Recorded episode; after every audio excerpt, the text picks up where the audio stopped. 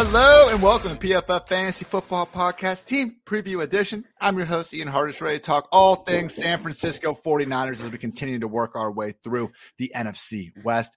Joining me, as always, none other than PFF's finest, Dwain The Rock McFarland. Dwain, happy 49ers Day and happy Friday, man. Yeah, happy Friday. I always love to have some fun, you know, on, on the Friday morning on Twitter. Um, so, you know, I just threw the RB7 Saquon tweet out there, Ian, and uh, guess what? All the responses are immediately. I bet you could never guess. Oh, like RB7 for what? The one week he plays, Dwain. nailed it, man. You are on you you know your game. All right. Nothing nothing like ever sending a single positive tweet about a running back who, you know, I don't know if you guys notice at home, but there is a chance that they could get hurt or maybe they won't. I guess we'll never know. With the 49ers. He's like, he's like 35 now, right? Something like that, right? Or yeah, 20, really 25, old. 35, whatever. He's just washed. he, he, sucks, Dwain. He sucks. Who cares about the workload? As always on the team preview podcast, we're going to run through coaching staff changes, personnel changes, and then get into the nitty gritty quarterback, running back, wide receiver, and tight end. So, kicking things off with the coaching staff, head coach Kyle Shanahan back for his sixth season as the 49ers head coach and lead play caller. Offensive coordinator Mike McDaniel will now be running the Dolphins. He'll seemingly be replaced by ex Chargers head coach, most recently Lions offensive coordinator Anthony Lynn. His official position, though, is assistant head coach and running back coach. Fully expecting Kyle Shanahan to once again be running his offense, be running his scheme, and making the decisions accordingly. So, on the one hand, hey, it's always one random 1,000 yard rusher after another, scheming up some good stuff. And when you look at uh, some behind the scenes stuff that Eric Eager, I think, has done a good job showing. Like uh, one of the studies Eric did last year was basically looking at all the different pre snap motion. Just but his goal was to try to find like what offenses are the most unique relative to what everyone else is doing. And he found that Shanahan's offense was the most unique. So from that standpoint, and just the eye test, I think we can all agree that he's a fantastic play caller. Maybe it gets a little bit overrated, though. And just in terms of the points that are being scored, we can talk about the quarterbacks at hand during these years, but it's not like just because Kyle Shanahan's calling plays that we can just immediately be like, all right, top 10 scoring offense, no questions asked. Since he has been an offensive coordinator in the NFL, with Houston in 2008, 17th ranked scoring offense. 2009, he was 10th. When he goes to Washington, 25th, 26th, fourth with RG3, 23rd, one year in Cleveland, 27th ranked scoring offense. Atlanta, 2015, 21st ranked scoring offense. Then obviously had the number one scoring unit with Matt Ryan in that famous 2016 year. With the 49ers, they've been 20th, 21st, 2nd, 21st, and 13th in scoring again, if you put the quarterbacks' names next to all these years, I think it'll make more sense. When he's had really good quarterback play, the offense has accordingly put up more points. Funny how that works, Dwain. With just caution, though, and assuming that we're going to have all these points, and part of them might just be the way he's been calling play, plays specifically recently for the 49ers, non garbage time pass play rate in 2017, it was actually eighth, but since then, he has really embraced the run heavy offense. 25th, 30th, 25th, and 30th in pass play rate in non garbage time situations. The pace over the last three years 20th, 31st, and 28th. Dwain, seems like we're moving from Jimmy G to Trey Lance. We could see his offense be more run heavy than ever with a faster pace than ever. Not exactly the group that we're expecting multiple high end, you know, fantasy pass catchers to come out of, even though we have three. Yeah, I think uh, we know that Shanahan wants to be at a minimum run balanced, right? He really wants to be run heavy. and when you have a running, you know, quarterback involved, you know, like Trey Lance, most likely it is going to be a run heavy team. I think the thing we have working for us, um, the 49ers are projected to win 10 games, number one. Um, typically teams that win, you know, 10 games or have you know, just a winning record, score more fantasy points. You know, um, you just have more touchdowns to go around. There's a quality going on. Now, sometimes teams can sneak up can sneak up there with defensive play, below average offense. There's all sorts of equations to get to 10 wins, right? But with the 49ers, I think the other part that's encouraging is when you look at their schedule, they've got six teams they've got to play on it that also are projected for 10 wins you know so i mean i know we're talking about the west half of the country again but i mean you get games against denver the rams the chiefs the rams the chargers the bucks um, you know i mean it's just a strong division anyway so i think there's you know hope that you're going to have certain games where the 49ers do have to push it more. Now, historically, you know, looking at the 49ers, you know, and even looking at last year, um, you know, before, you know, we really had any Trey Lance, this is mostly all Jimmy G. Um, even in games, you know, where um, they're close, the 49ers like to run the ball 52% of the time, so close being within three points. The league average is 60%. Now, when trailing, though, they're a lot closer to the average. So that's where I think some of the hope can come from. Um, the NFL average is 70% when trailing by four or more points. The 49ers were at 69%. Um, of course, when you get a lead, like all bets are off. You know, they throw the ball 44% of the time. The NFL average is 51%. So, in two out of the three categories I like to look at, really the, the 49ers were far more run heavy than what we've seen um, you know, from the rest of the league. And again, these are one year, that's a one year sample, right? So sometimes any one of those buckets could be a little off. We know they want to be run heavy.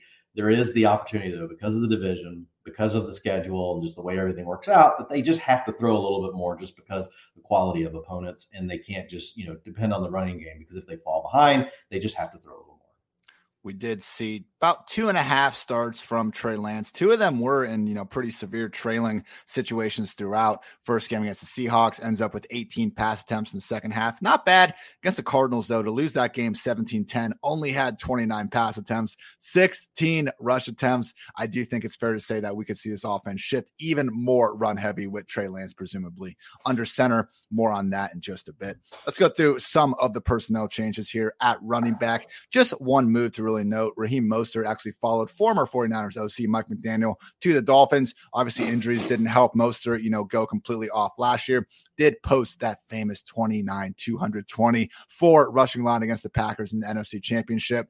Dwain, Raheem Mostert owns the top two fastest times from any running back since 2016 per next gen stats. Hope he works out in Miami, but losing him, it's good news for Elijah Mitchell. We got some other guys in there, but my God, Dwain, I, I, think I'm just getting upset again because I nailed this last year. Raheem Mostert was the 49ers starting running back. It was a beautiful two carries that he averaged 10 yards per touchdown. You, you know, you'll always have that to fall back on in life. I mean, in, in the toughest times, like you'll just always at least be able to look at yourself in the mirror and say, I had Raheem Mostert right in 2021 for those first two carries. So, um, you know, no one can ever take that away from you, Hartitz. So I'll, yeah, I, I go ahead.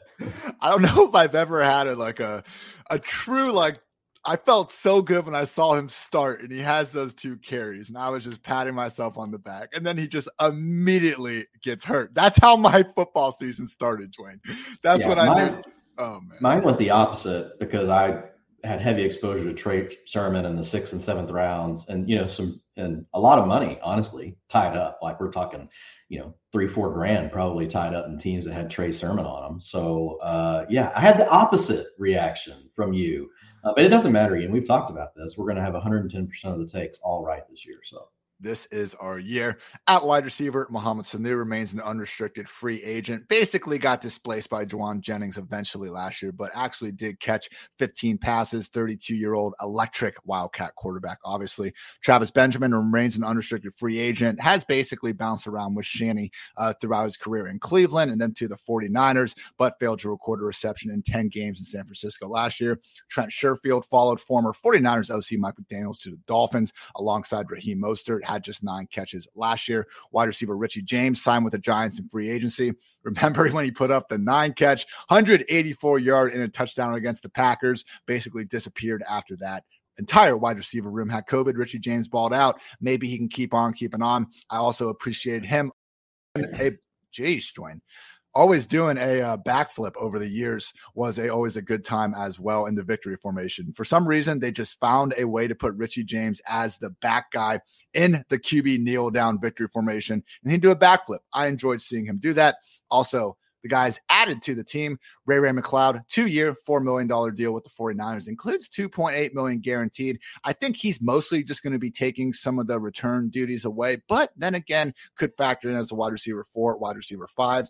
49ers also signed Malik Turner to a one year, $1.1 million deal. Low key did some pretty good things with the Cowboys uh, last year. Just, I, I was kind of surprised the Cowboys let him get away. He was a perfectly fine wide receiver four. Maybe he'll serve that role again for the 49ers. And my guy, Marcus Johnson, one year, $1 million deal, just 250K guarantee. But Dwain, I don't know if you've noticed Marcus Johnson over the year. This guy knows how to stretch a field of grass, man. 16.5 yards per reception. He's been with the Eagles, Colts, and Titans.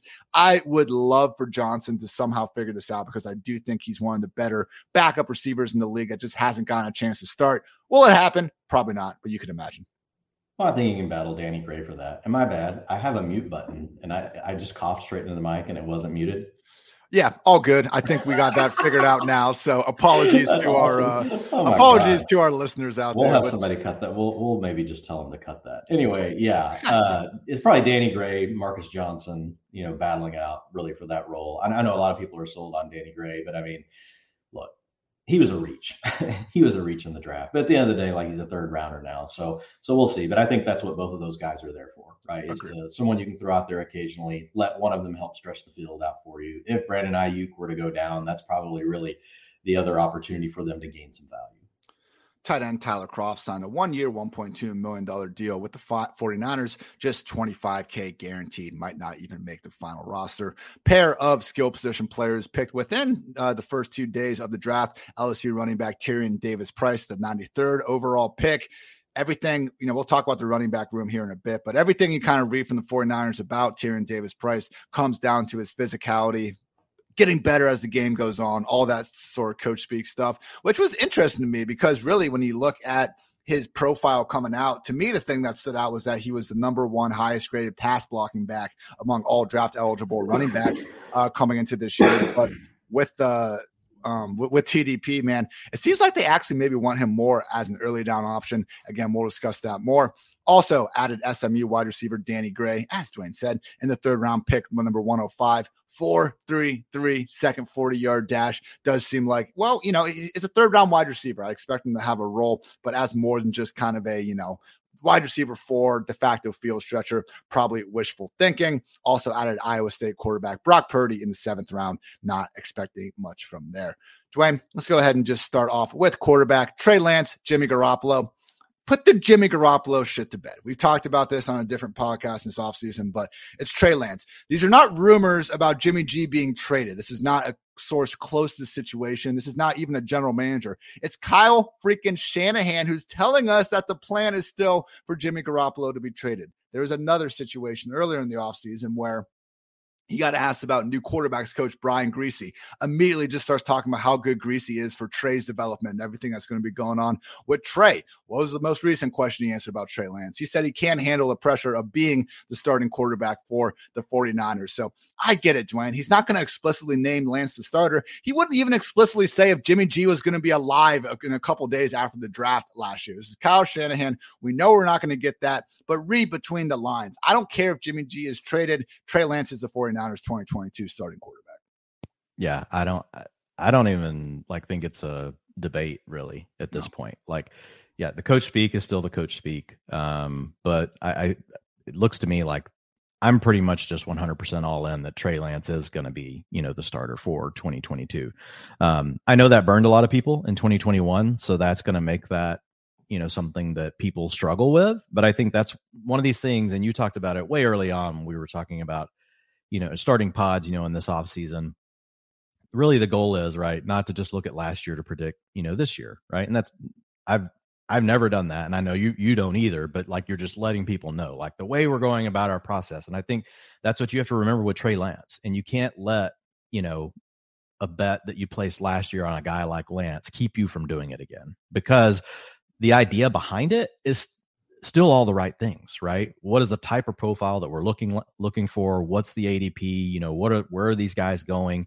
And then what could they potentially do? And Trey Trey Lance just really checks all the boxes, you know, that we're looking for. Plus, he's got a team that's got a lot of weapons. So, um, yeah, I'm I'm all in on Trey Lance. You know, I'm I'm going to have plenty of exposure. I'll be well above, you know, most likely, you know, the where the market's going to be. I'm not going to stack him like with the whole team or anything, right? Because we do think that we're going to most likely remain a run heavy team, but I, it's easy to get any one of his targets, right, and throw him on the same team with him. Since 2010, there's been 26 quarterbacks drafted in the top 10. 21 of them started at least 10 games. The only exceptions were Tua with nine, Jared Goff with seven, Trey Lance with two, Patrick Mahomes with one, Jake Locker, the only top 10 pick not to start a single game as a rookie since 2010. Those other four guys, though, the next season, they started 11, 13, 15, and 16 games. If Trey Lance does not start double digit games this year, he will literally be the only top 10 quarterback to not do so within his first two seasons in the league since 2010. yeah, I'm going to go ahead and take that bet going with Trey Lance as the starter. And Dwain, if we see the sort of uses that he put on display during his three extended appearances last year, it's just going to be so hard for him to bust. We don't see quarterbacks with this sort of a rushing floor make a habit of busting. So you look at what he did 31 carries and basically two and a half games worth of action. Let's not even be that generous. Let's not even give him a 10 carry per game average. Let's go down to eight. That'd be about 136 rush attempts across a 17 game season. We'll even bump that down. We'll say what happens when a quarterback gets at least 125 carries in a season. Uh, yeah, it's freaking great, is exactly what happens. Looking at the history, there have been 12 such instances of a quarterback having at least 125 carries in a season. They're per game fantasy ranks. So I'm not saying, because I get it, if you rush for 125 carries, that's implying you're going to be out there for almost the whole season. You're probably going to have a better overall rank. So per game fantasy ranks from this group QB one, one, two, three, four, four, five, six, seven, eight, 12. And unfortunately, 2020 Cam Newton only finished as the QB 17 fantasy points per game. I even think that number probably would surprise some people given how just atrocious that Patriots passing offense was that year. So just based on Trey Lance's rushing volume, man, it's going to be really tough for him to bust. And I think we might even be writing off just what he can bring to the table as a passer early on. He averaged just 0.1 fewer yards per attempt than Jimmy G. And we know with yards per attempt, specifically with Jimmy G, how that can be a flawed stat sometimes. Because I don't think anyone wants to come here and say that Jimmy G is one of the best quarterbacks in the NFL because of his yards per attempt. But damn it, Dwain, all the yards count the same. We don't get style points for fantasy football. And some of the stuff that Trey Lance is going to get helped out on, like the 80 yard touchdown against the Seahawks on the blown covers to Deebo Samuel or George Kittle just making one hell of a play or Brandon Aiyuk, you know, putting Trevon Diggs in the pretzel, whatever you want to talk about with these guys, that's not going anywhere. Like Trey Lance has the rushing floor, but he also just has far better receiving weapons than I think we're used to seeing these run first QBs have. Like Jalen Hurts and the Lamar Jackson offenses I know RG3 had Pierre Garcon and Djax. So I guess I don't know if he had Djax just yet. Maybe that's a little bit different. But I feel like a lot of times these Russian quarterbacks, they almost have to carry the offense because they don't have a ton of weapons around them. Trey Lance is looking like kind of an exception to that rule where, yeah, he's going to have the rushing volume, but he also has a lot of good pass catchers. How high is too high, Dwain? Because right now I have him ranked QB 11. That's where he's going. I'm tempted just to say F it though and get him up there with Jalen Hurts because that's basically what we're projecting his role to be. But man, it's just scary to click yes that we want Trey Lance ranked ahead of guys like Dak, Russ, Burrow, Brady. How are you approaching it? Yeah, and you just don't have to because those guys are also badasses. Like like Tom Brady, there's no reason to rank Trey Lance ahead of Tom Brady. There's just not. Mo, you know, like yeah, we're running range of outcomes, and yes, is Trey Lance's upside really really high? Of course it is. But like you know, Tom Brady's median projection is better than Trey Lance's by a mile because we know who he is. So, and that's where rankings versus projections, right? That's that's a difference. Like, you know, when we think about, you know, what these upsides and the downsides look like, that's where the ranks come from, not just not just a median projection. Um, so I look, I like Lance um, a lot. I've got him at QB eleven. You know, actually, I've got him at I have him at QB ten now. So I mean, I'm, I'm right there. We're we're close together. Um, you know, you mentioned a lot of the things that I wanted to hit on, but um, last year in those now again, we know it's a small sample size, folks. Like, but we can only do, we can only use you know what we have. And so, whenever you're looking at Trey Lance, the thing that got me the most excited was just looking you know a lot of the design rushing attempts that were that he was used you know in and so that's that's what really cranks up you know the uh you know the rushing attempts you know for a team like the 49ers and how much that they're going to be running the ball versus throwing the ball all those sort of things you know but his scramble rates are also good. So he had a game last year ian where he handled 44% of the design rushing attempts in week five 44% like that's jalen hurts like you know jalen hurts will have weeks like that every once in a while. That's lamar jackson like. That's not um that's a level above what we see with Josh Allen. That's a level above what we see with Kyler. It really is along that Lamar Jackson, Jalen Hurts, you know, um, you know, kind of spectrum. RG3 back in the day, like to use another, you know, player that we've seen Kyle Shanahan play with, you know, back with his dad when they were in Washington. So I think those are the things that you know I think about um, and think about the top side of the range of outcomes being so great.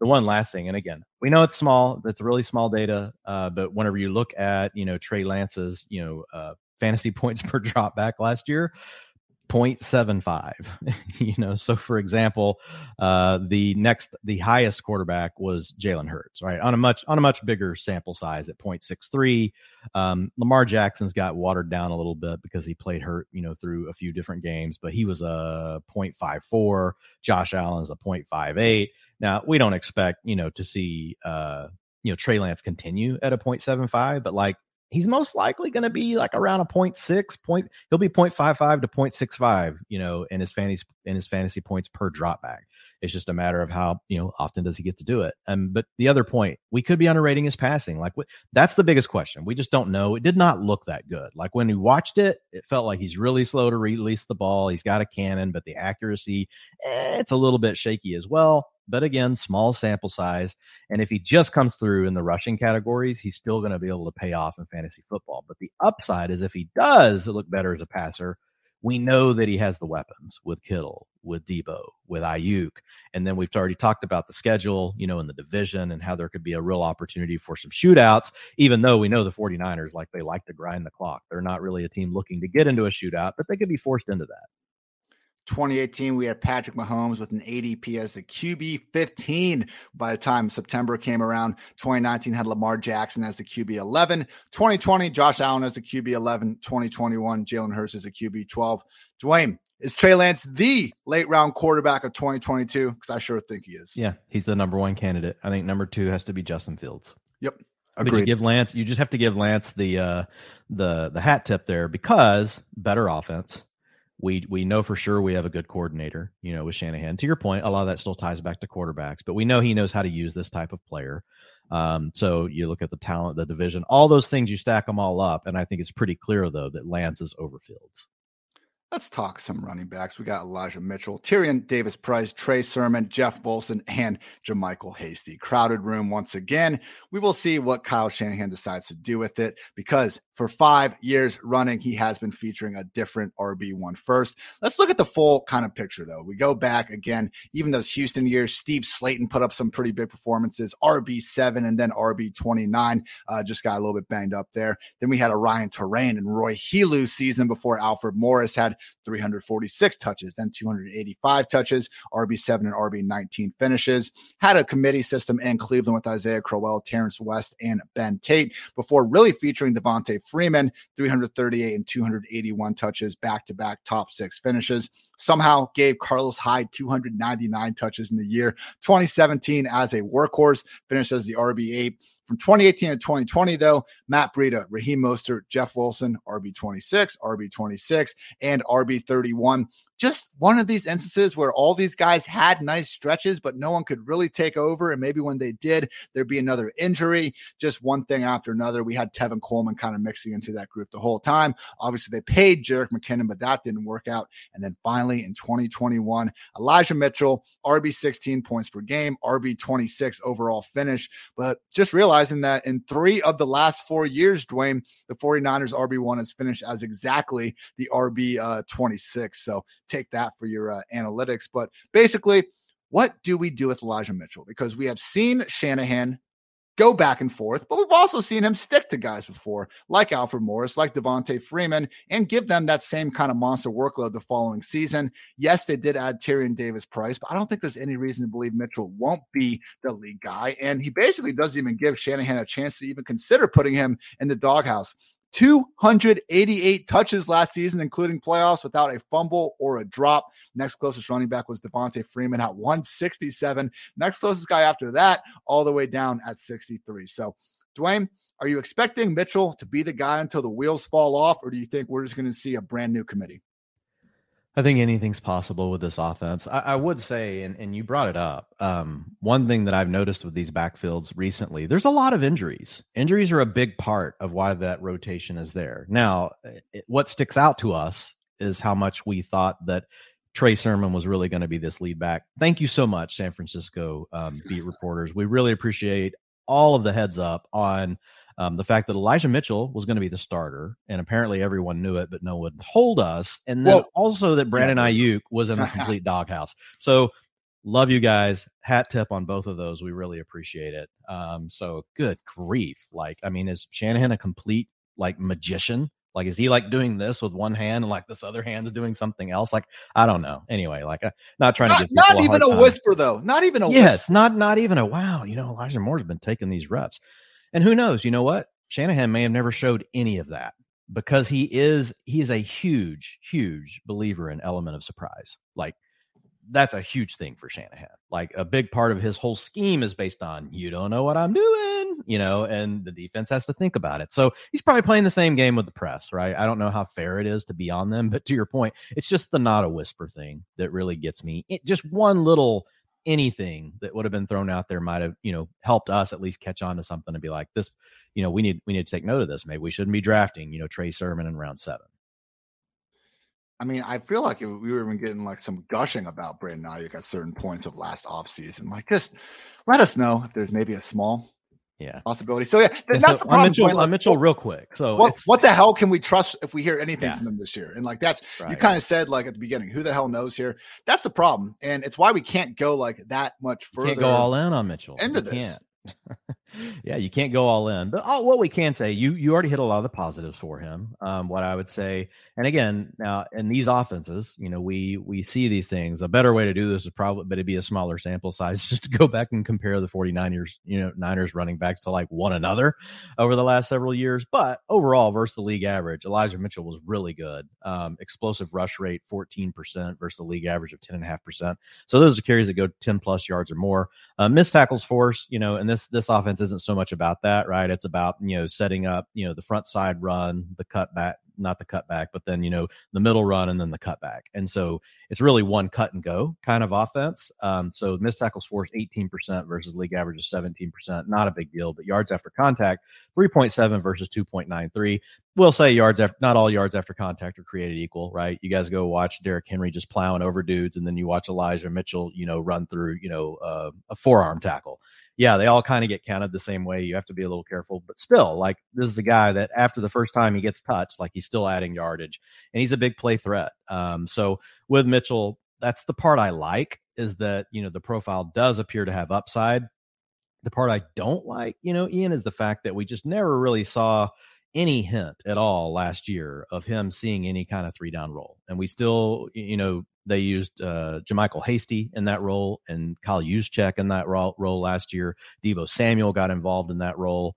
Um, those players are all still on the team. We've got Tyrion Davis Price now on the team. So that that's the big concern for me um, is that we don't really see an expansion, you know, into the passing game for Elijah Mitchell to go along with the fact that we do have to worry about Tyrion Davis Price looking over his shoulder. And if anything goes wrong, Kyle Shanahan might be willing to pull the plug.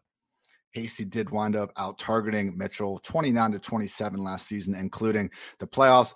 I think we need to be concerned about the presence of Trey Lance under center as much as having the dual threat quarterback there to, you know, widen the run lanes, to keep the DNs honest in the read option game. I understand that. And I've done some studies looking at Tyrod Taylor and Michael Vick over the years and kind of the running backs they played with, their yards per carry with and without. And running backs are more efficient with a dual threat quarterback, but because of the targets they lose when the quarterback scrambles instead of checking down, and because of just basically now having to have an extra party involved in the overall team rushing pie, it ends up being a net negative. Like even if you average 0.5 additional yards per carry, if we're losing five to eight, you know, targets and carries per game, it's just not worth it. So overall, Dwain, from 2011 to 2020, 22 of 37 highly mobile quarterbacks enabled a top 24 fantasy running back. That 59% mark, quite a bit lower than the 75% that we would expect just doing 24 divided by 32. And then of those 10 top 12 running backs that emerged from the group, we had Alvin Kamara, Christian McCaffrey, LeSean McCoy, Marshawn Lynch, Alfred Morris, and Mark Ingram. They were either running backs that were catching 50 plus passes per season, just a good enough receiver to basically warrant still throwing them the ball, like CMC and Kamara, or it was someone that was in a top 10 scoring offense. And that comes back to the original point. It's not really a guarantee that Mitchell is going to be looking at a potential, you know, 15 touchdown role. Not saying that can't happen, but we're going to have Trey Lance there, Tyrion Davis Price, a lot of check marks. I don't think you can rank him that low though. I still have him as RB22. He's going over as RB24 underdog fantasy. RB22 does feel high to me, but then it's like, okay, him versus Jacobs versus Gibson. I think there's arguments to be had there. The big thing, Dwain, is I kind of think of this as a running back dead zone. We see ETN, Akers, and Breece Hall over underdog fantasy going off the board by the end of the fourth round, maybe the fifth round.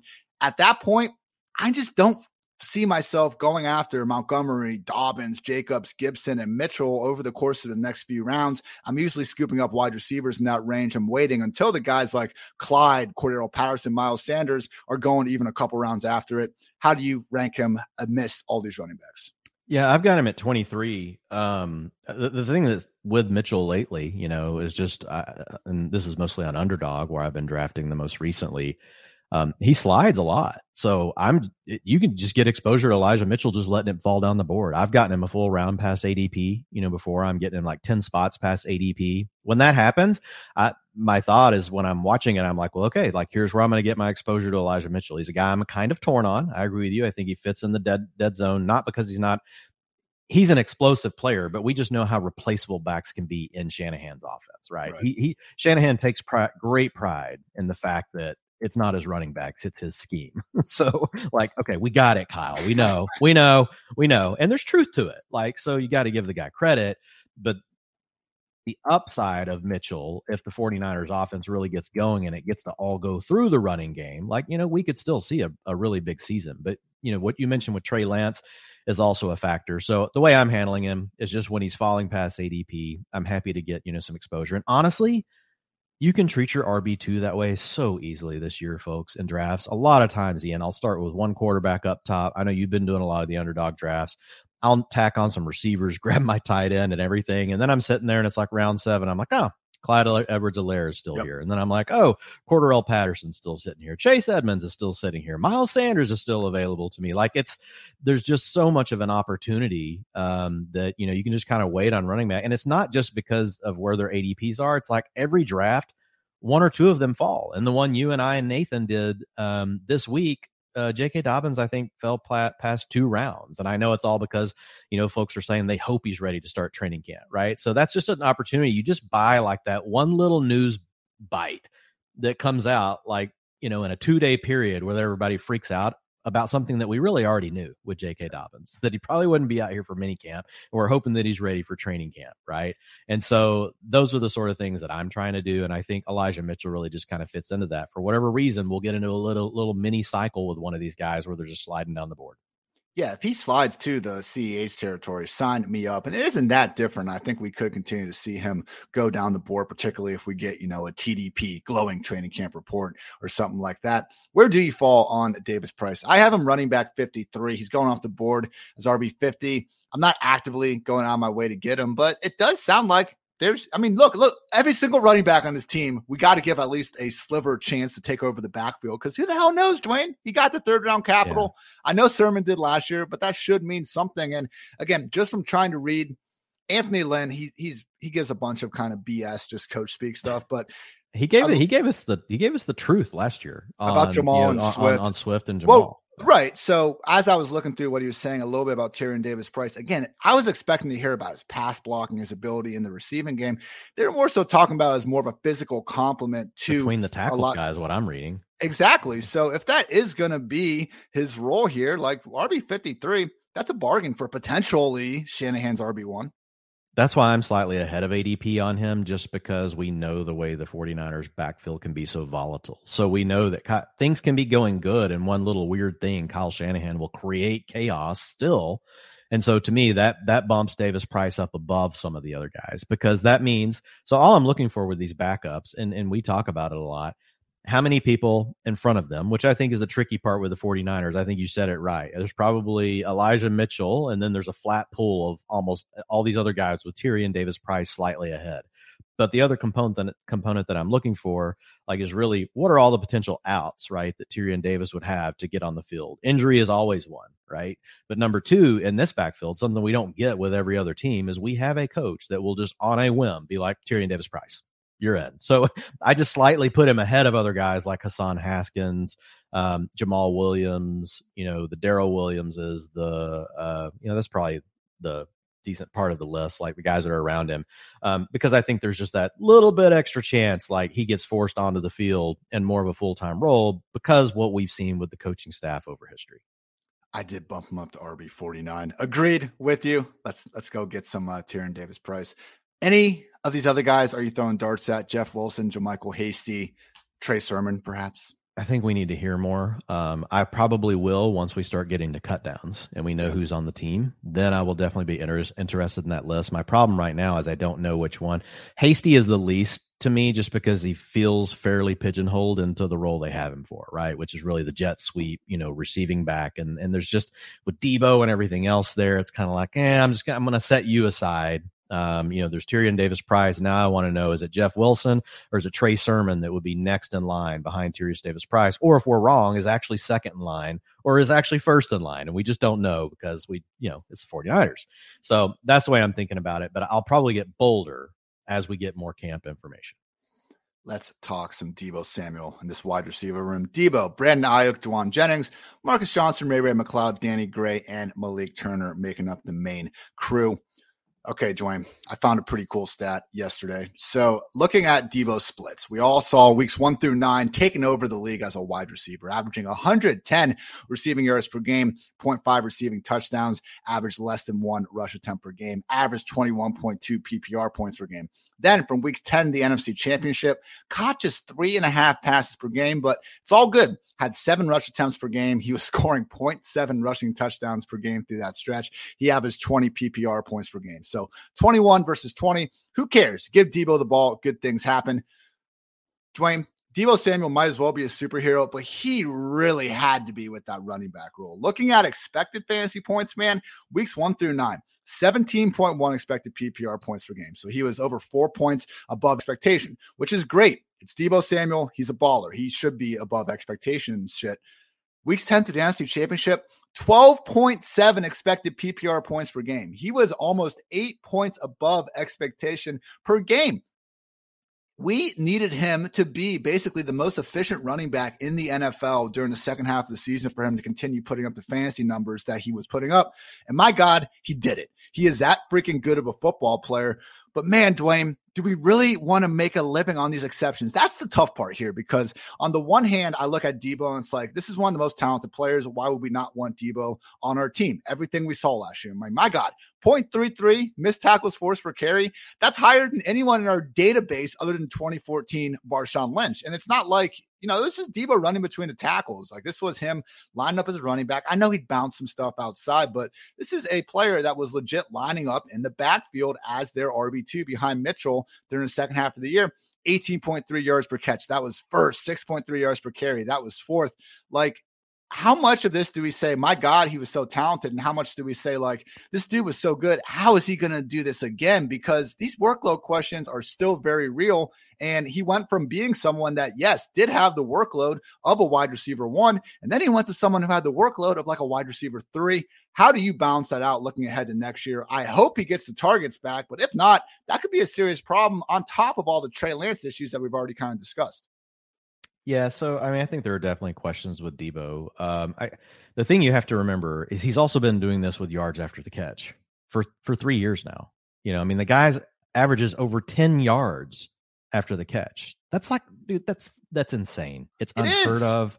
It's bonkers. But he's done it two years in a row, and now we see the same thing with his rushing. So for me, at this point, I'm like, look, the guy's going into year four. He's shown us in these three data points for three years now. Like that he's a badass and like they scheme him up to get these kind of looks that help him.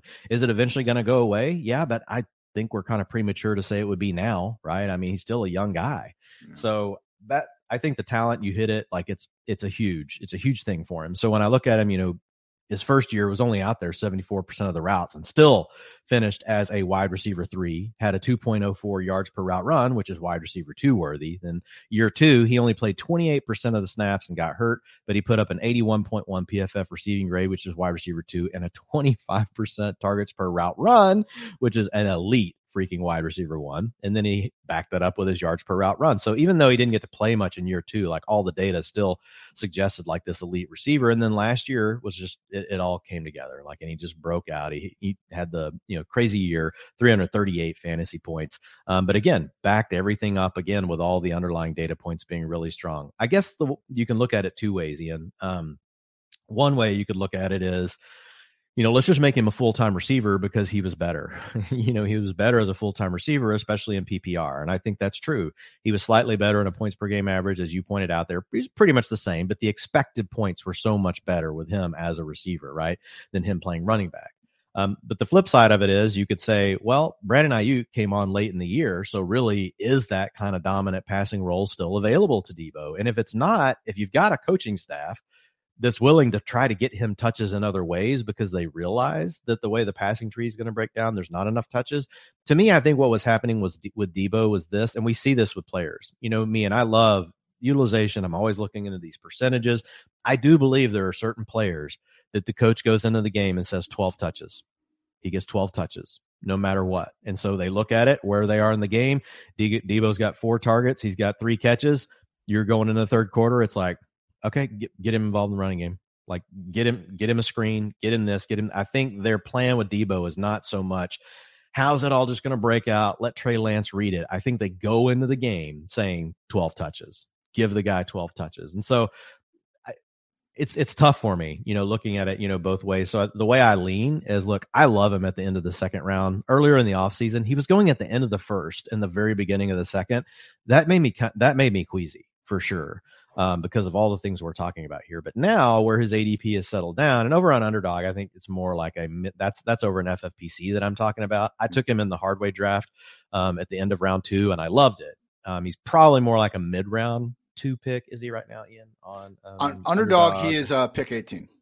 Yeah, so he's right in the middle, you know, the second round. So I'm fine with it there. I'm fine with it there. If he creeps back up towards the end the first of the second round or into the end of the first round, that's where I get a little more twisted on Deebo. So, and and I it just comes back to I really think their plan with him is we want to give him so many touches. So I'm falling on the side of really talented player. I actually think his usage is insulated a bit by the fact that the way the coaches treat him. Um, so it could kind of it, kind of allows him to go either way, right? If he's just the receiver, that works. That could work out good for us. If it's not working well, they could get him the touches in the run game, and that's okay too. The only thing that the, the caveat I would say is Deebo and his camp, like, I don't think they want as many running back touches, right? So that's going to force the 49ers' hand. Can they continue to still get him all the touches that are designed if he's not willing to play running back anymore? I think that, I don't know. I don't have the answer to that. I just there's not another receiver going as high as he does that has the potential to not be as involved. I mean, that 12.1, bro, like that's just that is a brutal amount of expected fantasy points. And like there is a chance that they run that back. I mean, using that role, it did get them to the NFC championship. Like just some context, like that's what Russell Gage and Tyler Lockett were being expected to score last season. Jakobi Meyers was at 12.2, Marvin Jones at 12.3. So when I look at the top of these ranks, I'm not fading the man. I have him as my uh, overall uh, 23rd player, wide receiver 10. But I do think end of round two, maybe, God forbid, early round three. That's certainly where I want him. Guys like Tee Higgins, Tyreek Hill, even your guy, Mike Evans, I just see them as having the target shares that we're hoping Deebo gets. But Deebo, man, if he like, if we found out if Kyle Shanahan came out and said, That's great, Deebo, but we view him as our RB2. Everything we did in the second half of the season was great. We're going to continue using him in that role like he'd be impossible to rank as a top 10 guy. And that's a possibility. Well, I think it all depends. I, I agree, like because of, of, you know the efficiency that he had at the end of the day. Um, you know, it's it is crazy as a running back, but I'm less concerned, you know, about you know his ability to generate targets, their ability to give him targets in the offense. I mean, look, it's just it's a it's a hyper elite profile. Like, you know, so for me, I'm still gonna go ahead and bet on the talent, you know, with Deebo Samuel because I the thing I like about like he and AJ Brown are essentially the same, but you know, I've got Deebo like four spots ahead of AJ Brown because I know if if the 49ers need to, like they're willing to give him touches in other ways, right? That AJ Brown doesn't get the benefit of the doubt on. Um, so I like him ahead of all the guys you just named. I've got him wide receiver seven. Um, I've got him in my third tier with Tyreek Hill. Um, now I love Tee Higgins. I'm well ahead of the market, like on Tee Higgins. Now the market's starting to catch up now. I've got Tee Higgins there at nine. I got AJ Brown at 10. I got Michael Pittman at 11. I got Mike Evans 12. I got Keenan Allen 13. So I like Deebo. If if he continues anytime he slides to the end of the second, I'm taking him. I'll be even to to the you know field on exposure on Deebo in the middle of the second round. I'm definitely not reaching for him though. I don't think you should reach for him. And I see a lot of people do it, and I think it's just because they want to build their stacks. I see it at the turn.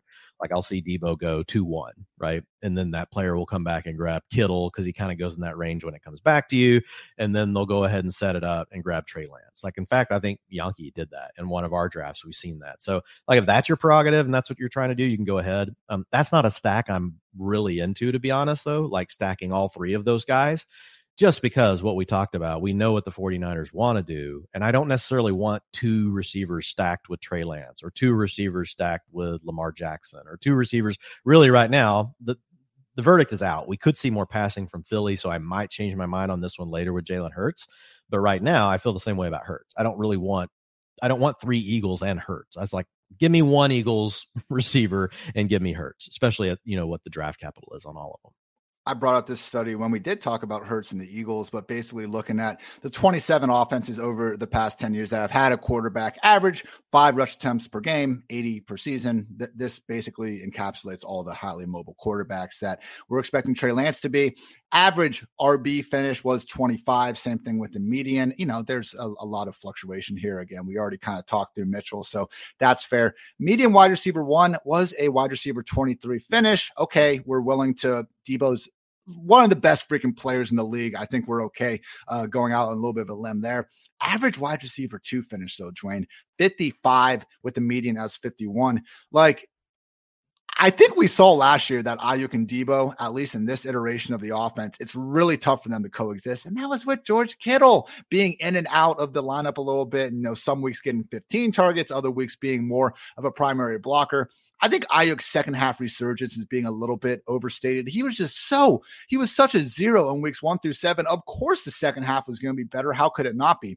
4.1 PPR points per game in weeks one through seven. He averaged 16 yards per game on 2.7 targets. But from weeks eight through the NFC Championship, when he officially got out of the doghouse, still just 5.9 targets per game, 62 yards per game, 11.9 PPR points per game. It's a damn fallacy, and you guys are being cheated by fantasy analysts in this industry who keep saying that Aiyuk was the wide receiver 16 from weeks 8 through 18 because he played like 11 games during that stretch, and a lot of other guys were only at nine. If you look at the fantasy points per game, he was wide receiver 25, which is still good. But man, Dwain, based on the Hurts history, based on the fact that Aiyuk was getting this done, needing a needing to be pretty damn good in his own right. Again, fewer than six targets per game. That's the guy we want to sign up for in that range. I'm pretty much out on that. I still think Aiyuk's a great player. I, I, think Deebo and Kittle are better. I think this could be a run first offense. And I don't think someone with a target projection of five to six per game is someone we should be chasing at any point in the draft. Yeah, see, that's where you and I we definitely differ on this one. I, I agree with everything you said about Aiyuk. Um, I looked at the same thing, like with where I kept seeing people like wide receiver 15 or 16. I was like, like, what are people talking about? Like, because I mean, I had Aiyuk on plenty of teams, and I was like, I never felt any sort of positive impact from it being on my roster, like ever. Never once was I towards the end like, oh my god, I started Brandon Aiyuk, yes, you know, or I, I didn't start him and I thought, oh my god, I crushed my team. Um, and that's because it never happened. You know, there was an 18 point. Okay, so here's week 11. Uh, here's from the time he got back up to 90% of the routes, right? Which really started in week eight. Here are his finishes. Uh, and I'm just going to give you PPR points 8.5. He gave you a 21. Fine, that was nice. 5.6. Then he gave you a 21. That was really good. But then 12 and a half, eight and a half. There's a 19, a five, a 14, a 13, a 17, a 12. They're they're fine, right? An 11, a 10. Um, so it's it's not that I don't like Aiyuk. I agree with you that there's a challenge, but where I differ is this: our ability to know who's going to be healthy and to really be honestly that good weird shit happens and sometimes the offense just changes right? The same reason you worry about Deebo is the same reason you could give a little bit of optimism to Aiyuk and say well I mean Kyle Shanahan just does this weird stuff. What if he comes out and changes the offense? So the way I think about picks that are going around 7 8 and 9 I'm less um, worried about exactly where I have them projected or exactly what I think the offense is today. What I start weighing is is okay, I want plenty of talented players knowing the season could play out a lot of ways. What if Deebo Samuel goes down in week two? I want a really talented player like Brandon Aiyuk on my team, right? That's the way I'm I think about it. But if all things play out equal, no one gets hurt, we see things stay the way. I think Deebo Samuel is a better player than Brandon Aiyuk. I like Brandon Aiyuk, but if you Girl Scouts walk sauntering, as you said yesterday, sauntering to the door, uh, for sure, like you're gonna rank it Deebo, Kittle, Aiyuk, like, and I I just don't see how you don't. Um, but again, the way I'm thinking about it in those rounds is I'm taking on the talent. I'm less worried at that point about exactly how I have the offense projected because I the way I think the draft goes up top. We've got really talented players. We feel pretty good about their situation. As you go, one of those two dynamics is changing. One may be increasing, one's going down. And so it's like you're just constantly in these battles of situation, talent, talent, situation. All the guys that have the talent and the situation, they're already gone in the draft. So my thought process is a little bit different, but I think everything you said, um, as far as the projection and the way that I would have Deebo set up, or the way I have this offense, you know, projected for the season, is dead on.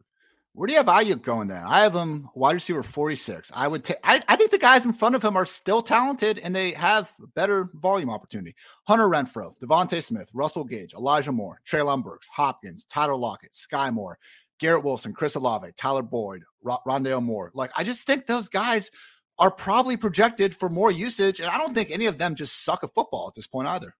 Well, I agree, but I think that once we get to that stage, we could create questions about all of them. Like, I mean, I love Hunter Renfrow. I mean, I he was the impetus for a whole piece I wrote yesterday. I ended up covering seven other players, but it was, it was really all just about you know Hunter Renfrow is how the whole thing started. Um, but looking at you know Brandon Aiyuk, like my my biggest point is don't just fade him like be willing to take him on um you know i don't think so if i draft you know 50 times like i'm not going to take all those other guys over him every time i'm going to mix him in if you're going to draft one team you get one fantasy football team and we're talking about a ranking list, then I think that that's whenever you should, you can take a harder stance, like what you're talking about. So it just really depends on you know our audience, like what people are trying to do. You playing 50 best ball manias, or you you know you drafting one home league, and I think you know that's that's a key that comes into it. I do think there is a path for Brandon Aiyuk because he has talent that we could look back at the end of the year and be like, well, damn, like I could have had that, you know, in the eighth or ninth round, and you know he's performing as a wide receiver too. I think that could easily happen for him. Um, I don't think it's the way we would project the offense to go to start. Where do you have him? He's going wide receiver thirty nine. I hear you. Like if we're doing a thousand, I have him forty. I have I have him forty four. Sorry. So you're low on him too. Yeah, but I but I'm not telling people to not I'm not saying don't ever take him. That's I'm not saying that saying. either. No, I'm not saying that. Like if he slides, okay. Like okay, we can. I'm not even about, saying slide. I mean, he's in the range. Like he's, every he's, football player in the NFL, we could say you can take at a certain point. Like.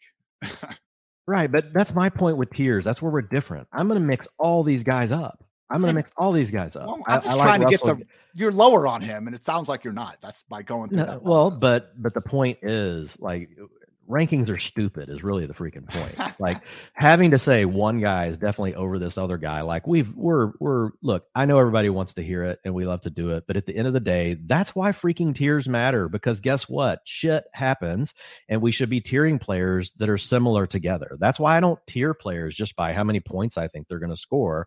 I look at their profiles and say, "Okay, this is a really talented profile. I'm not quite sure where the touches are going to are going to all come from." But I know the talent is there. And so then I group players together that way. And so if I'm doing that, like to be honest with myself and to be honest with everybody else, like I'm going to mix the players up that are in that. Just because I have Brandon Aiyuk above Kadarius Toney doesn't mean I won't get, you know, Toney exposure. And I think that's the thing that gets lost, you know, with tiers and the way that, you know, we get so people that drive their tiers just by points and rankings, like that's what I was trying to get away from this year. I was trying because I also want to be able to say, well, look, this guy's actually more like this other guy. Why are we taking three rounds later? Like that's kind of the whole point of it. So Dwain and I, long story short, we are both lower than consensus on Brandon based on. That, oh yeah, social. Please just put that out there. Thank you. Jauan Jennings. Everything I just said. Jauan Jennings, Marcus Johnson, Ray Ray McCloud, Danny Gray, Malik Turner, just a bunch of no's. Unfortunately, we don't know if Jennings is going to keep that job. Even if he does, man, like this is just one of the few offenses where they use so much Kyle Juszczyk at fullback and even mixing in some potential double running back, double tight end sets. Like the wide receiver three with all the pass game issues that we talked about, there's just not enough volume. There's no reason Jennings will keep his role. I have no doubt. Like he's a really good slot receiver. The question, you know, the question is, is there any value in all of those players, right? The va- so if one of these other guys go down, I don't think I think Jauan Jennings' role stays the same. I think you know if if deep if uh if Deebo goes down, number one, there's no replacement. That's just going to help Aiyuk, right? Because we we know Aiyuk can do actually some of the same things whenever they scheme it up for him. Um, but if Aiyuk goes down, I think it's more Marcus Johnson, Danny Gray. Um, for folks, I, I, have had some people come to me like, man, I'm just so worried about, you know, uh, Deebo's going to lose, you know, targets to Danny Gray. I'm like, come on, people. come on. Look, I, I, get it. Danny Gray's a third round pick. okay. But like, let's not get carried away. Like the, the offense is going to be focused on the three studs, and they are all studs. So, um, to have any other value, there would have to be injuries. And even then, to your point, like you got to be a really good player in an offense that's going to run this much to extract value, um, even if an injury strikes. And I don't think any of those guys actually are going to are, are, good enough, you know, to to to be a, looking back later and be like, oh my god, I should have taken Danny Gray in round eighteen. I just don't see it anyone expecting Danny Gray to be any hindrance to Deebo Samuel needs to go outside and touch some grass immediately. Let's talk about that third stud, Mr. George Kittle, backed up by Tyler Kroft. I mean, just a freaking king. If you go ahead and just look at his last 17 games, which was in 2021, including playoffs, caught 78 of 108 targets for 1,018 yards and seven touchdowns. That was including playoffs. Somehow still doesn't have more than six touchdowns during a regular season, but my God, hasn't stopped him from being one of the most productive productive tight ends in NFL history. Most PPR points per game in NFL history at tight end. Travis Kelce, number one. Rob Gronkowski, number two. Something named Pete Rhett Retzlaff from like the 60s, tight end three. So shout out Pete. And then tight end four, George Kittle at 13.6. But man, it's it's the fact that he's been this efficient as a tight end, even relative to wide receivers, that's been so amazing. So since entering the league in 2017, Kittle is seventh in yards per route run behind only Julio Jones, Justin Jefferson, AJ Brown, Michael Thomas, Ja'Marr Chase, and Deebo Samuel. So it's just really the thing Shannon I Shanahan's best trait has been helping Jimmy G just feed the ball to Deebo Samuel and George Kittle in these YAC friendly situations. Like you look at the yards per route run, you look at yards after the catch above expectation. A part of it's definitely just Kittle and Deebo being that damn good at football, but I think that is where a lot of the true brilliance of the Shanahan scheme comes out.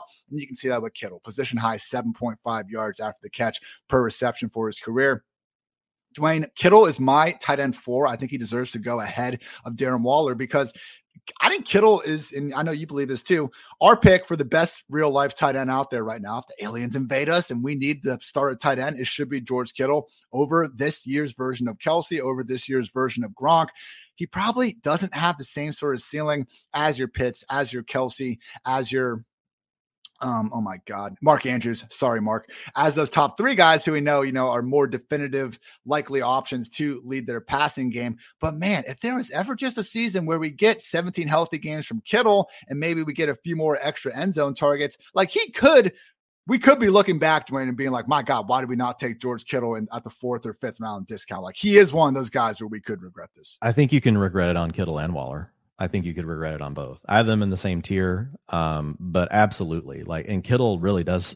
And you don't again, Kittle's a player you don't have to take at ADP. Like no. it's like every other draft, he just goes sliding down the board, you know. And so it's like it's easy to get him, um, and and he gives you upside to be the number one tight end overall. Again, we don't know for sure how the season's going to play out. Kittle, even in a crowded offense, can come through and be your tight end four or tight end five. Something happens with Debo or Aiyuk, like he can explode to be tight end one. He can explode to be tight end one with all of them playing well, just all of a sudden scores 10 touchdowns because he's just awesome at football, you know? Yeah. Um, so the only thing I would say with you, like, you know, because the way you think about your process is like, how do you put him over Waller? Because a lot of guys, like when we've had these arguments before, we know their talent's close, and I I give the edge in the talent to Kittle as well, and he's going to be 29 going into the season, 28.9 versus Waller will be 30, but we know Waller doesn't really have that much you know mileage on him. He's a guy that you know was a late bloomer um, due to some of the stuff that he overcame as you know being a younger player in the league. But like when I look at Waller, the thing I know for sure is that the Raiders are going to throw the ball way more than George Kittle. So way more than the 49ers. So I know I've got probably more targets, just similar targets per route run and target share, probably coming to both of these players. Um, I do, I would give Kittle the edge, and what is he going to do with those targets? But I think it, we'd be hard pressed, right, not to think that the Raiders aren't going to throw the ball 50 to 100 times more in the season than what we're going to see with the 49ers. And we've got three targets, right? We've got Davante Adams, we've got Hunter Renfrow, just like we've got with the 49ers. So that's why I gave the slight edge to Waller. Again, same tier, back to the tier conversation. I have them together. I I I don't have analytics for this point, but I, I think there's a zero chance that Davante Adams doesn't lead the Raiders in targets. I think Kittle could lead the 49ers in targets. And I do, while Waller's obviously very talented, I do think, I think Kittle's in a tier of his own at this point, honestly, with Kelce and Gronk aging, with Pitts not being there quite yet, like just pure talent ranking. And, you know, Waller was, we talked about in the Raiders, dealing with a lot of injuries last year, but you could argue that he is descending. Whereas Kittle, there is a chance that, you know, you say for AJ Brown a lot that there should be this season where he just goes the hell off. And Kittle broke the freaking receiving yards record back in what, like 2018 or 2019 briefly. So it's weird to say that, you know, he already had that 1,300, 1,400 yard season, whatever it was, and he can still have something more. But I just think we maybe even haven't seen the biggest thing yet. I mean, yards per route run over the past three years, he's at 2. 2.74, man. The next closest tight end is Andrews at 2.3, and there's Waller at 2.18. So, you know, they are right there. The PFF receiving grade's pretty close too, but I just think it's close. Eh, they're in the same tier, you know. So I'll, I'll, go ahead and throw that caveat out there, like we always do when we're feeling pressure. Just like we've talked about, like if, if if you just take one thing for tight ends, right? Just take their targets. Like so, I think we're all clear. Like you're going to pick and choose when you're going to use which argument. I think this it's okay. Is, you're ever elusive. I can never pin you down that way. I would. Hey, I'll never know like what's going to happen. That's what makes for the good content, baby. But uh no, dude, man, I love Kittle. I'm with you on Kittle. Love him. And your tweet, the alien tweet, is like all time classic. Like yes, like if if aliens invaded Earth and we have to serve up one tight end to like save the whole galaxy, like George Kittle tight end one.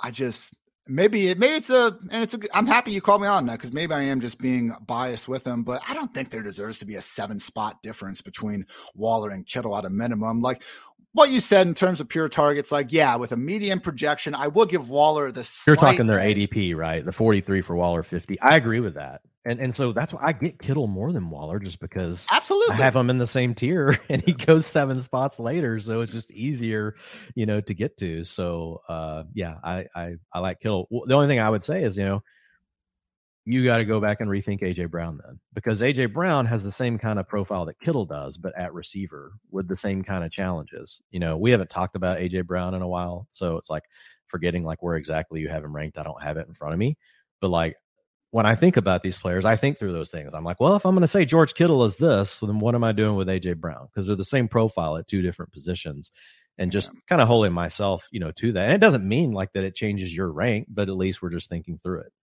I think I, I, it might just be the overwhelming. Like I Kittle could be the best just football player in the NFL. Like just all things considered, man, he is that freaking good. I don't like at wide receiver. I don't. I think the talent gap between Dude, Kittle, if you get bonus points for pancake blocks, like Kittle's number one overall that's like maybe I'm just letting that influence my mind, but I think like the gap between any running back, wide receiver, tight end between the best and the next best player talent wise, I think with Kittle and the next tight end, it might be wider than any other position. So yeah, I am making. Uh, I think that's fair. I yeah. think that is. I think that's very fair. I think so, you're dealing with something kind of similar you know the, the problem with the receivers it's harder to say because we're dealing with so many more. So you kind of got to look at a group of like hey here are these top five to six guys versus just with tight end it's like here's our top one guy it's yeah. kittle.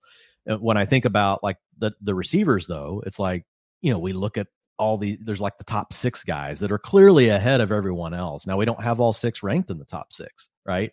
Um, because of all the other things the situation and all those things. So anyway I, I love George Kittle. Uh, the bottom line is, folks, you know, and you'll do the summary in a second. Draft George Kittle. Like it's also just fun to draft freaking George Kittle.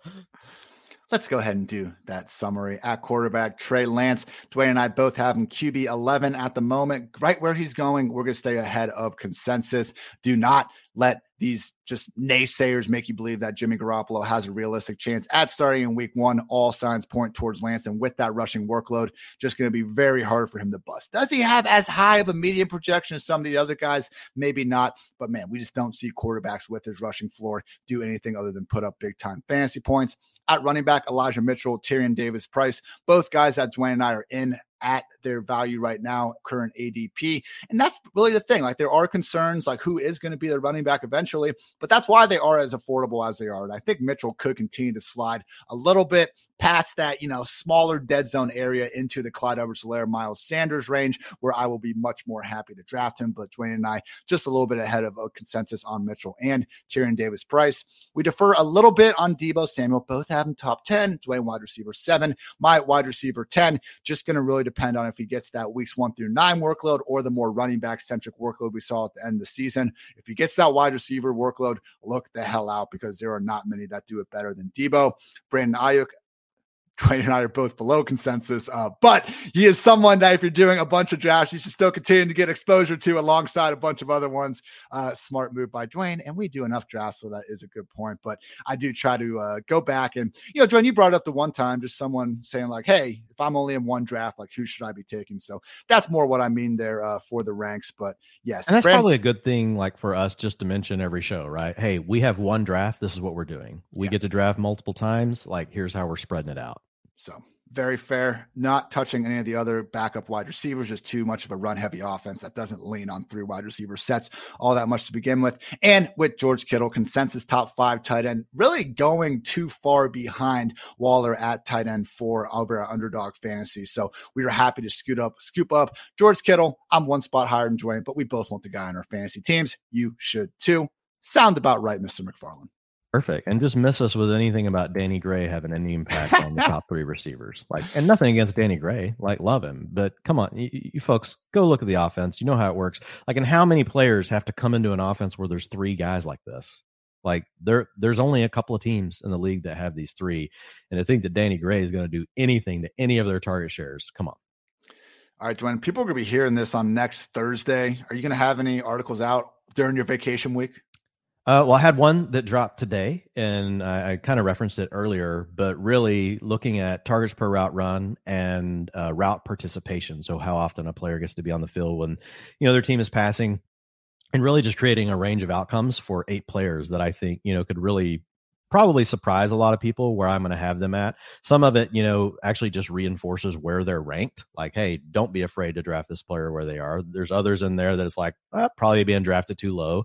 There's others in there where it's like, look, the floor is not good, but the ceiling really is huge for this player. So not every one of them is just exactly the same. It's not a cookie cutter. It's really based on, and even you and I were having conversations back and forth about some of these players in the DMs the other day over on Slack. But looking at each team situation and, and trying to determine based on, and also some storylines that we're monitoring, like what do we think about these players, you know, targets and what they're going to look like. So Hunter Renfrow is on the cover. You know, he's he's he's he was kind of my impetus like for doing it um, but there's a lot of good stuff in there and then i'm updating all the ranks today. I've been working on that this morning and so i'll have all that done. I'm trying to get to republishing my tier articles. I don't know if i'll make it by like my deadline i've been given by my wife to be getting everything ready to leave. We we head out on vacation so um you know i'm, I'm working through it and i'm trying to get there for you folks. At Dwain McFarland, always on Twitter. You can catch me at iHeart. It's all the team previews continuing to go out. Even got the 10 things I've loved about the USFL live. And by the time you're listening to it, USFL playoffs, baby. Canton, Ohio. Can't wait. Unfortunately, I'll be on the East Coast because got to try to keep uh, my hopeful future marriage intact. I love the USFL. Can't quite put it ahead of that, unfortunately. For Dwain, I'm Ian. Thanks so much for tuning in PFF Fantasy Football Podcast. Until next time,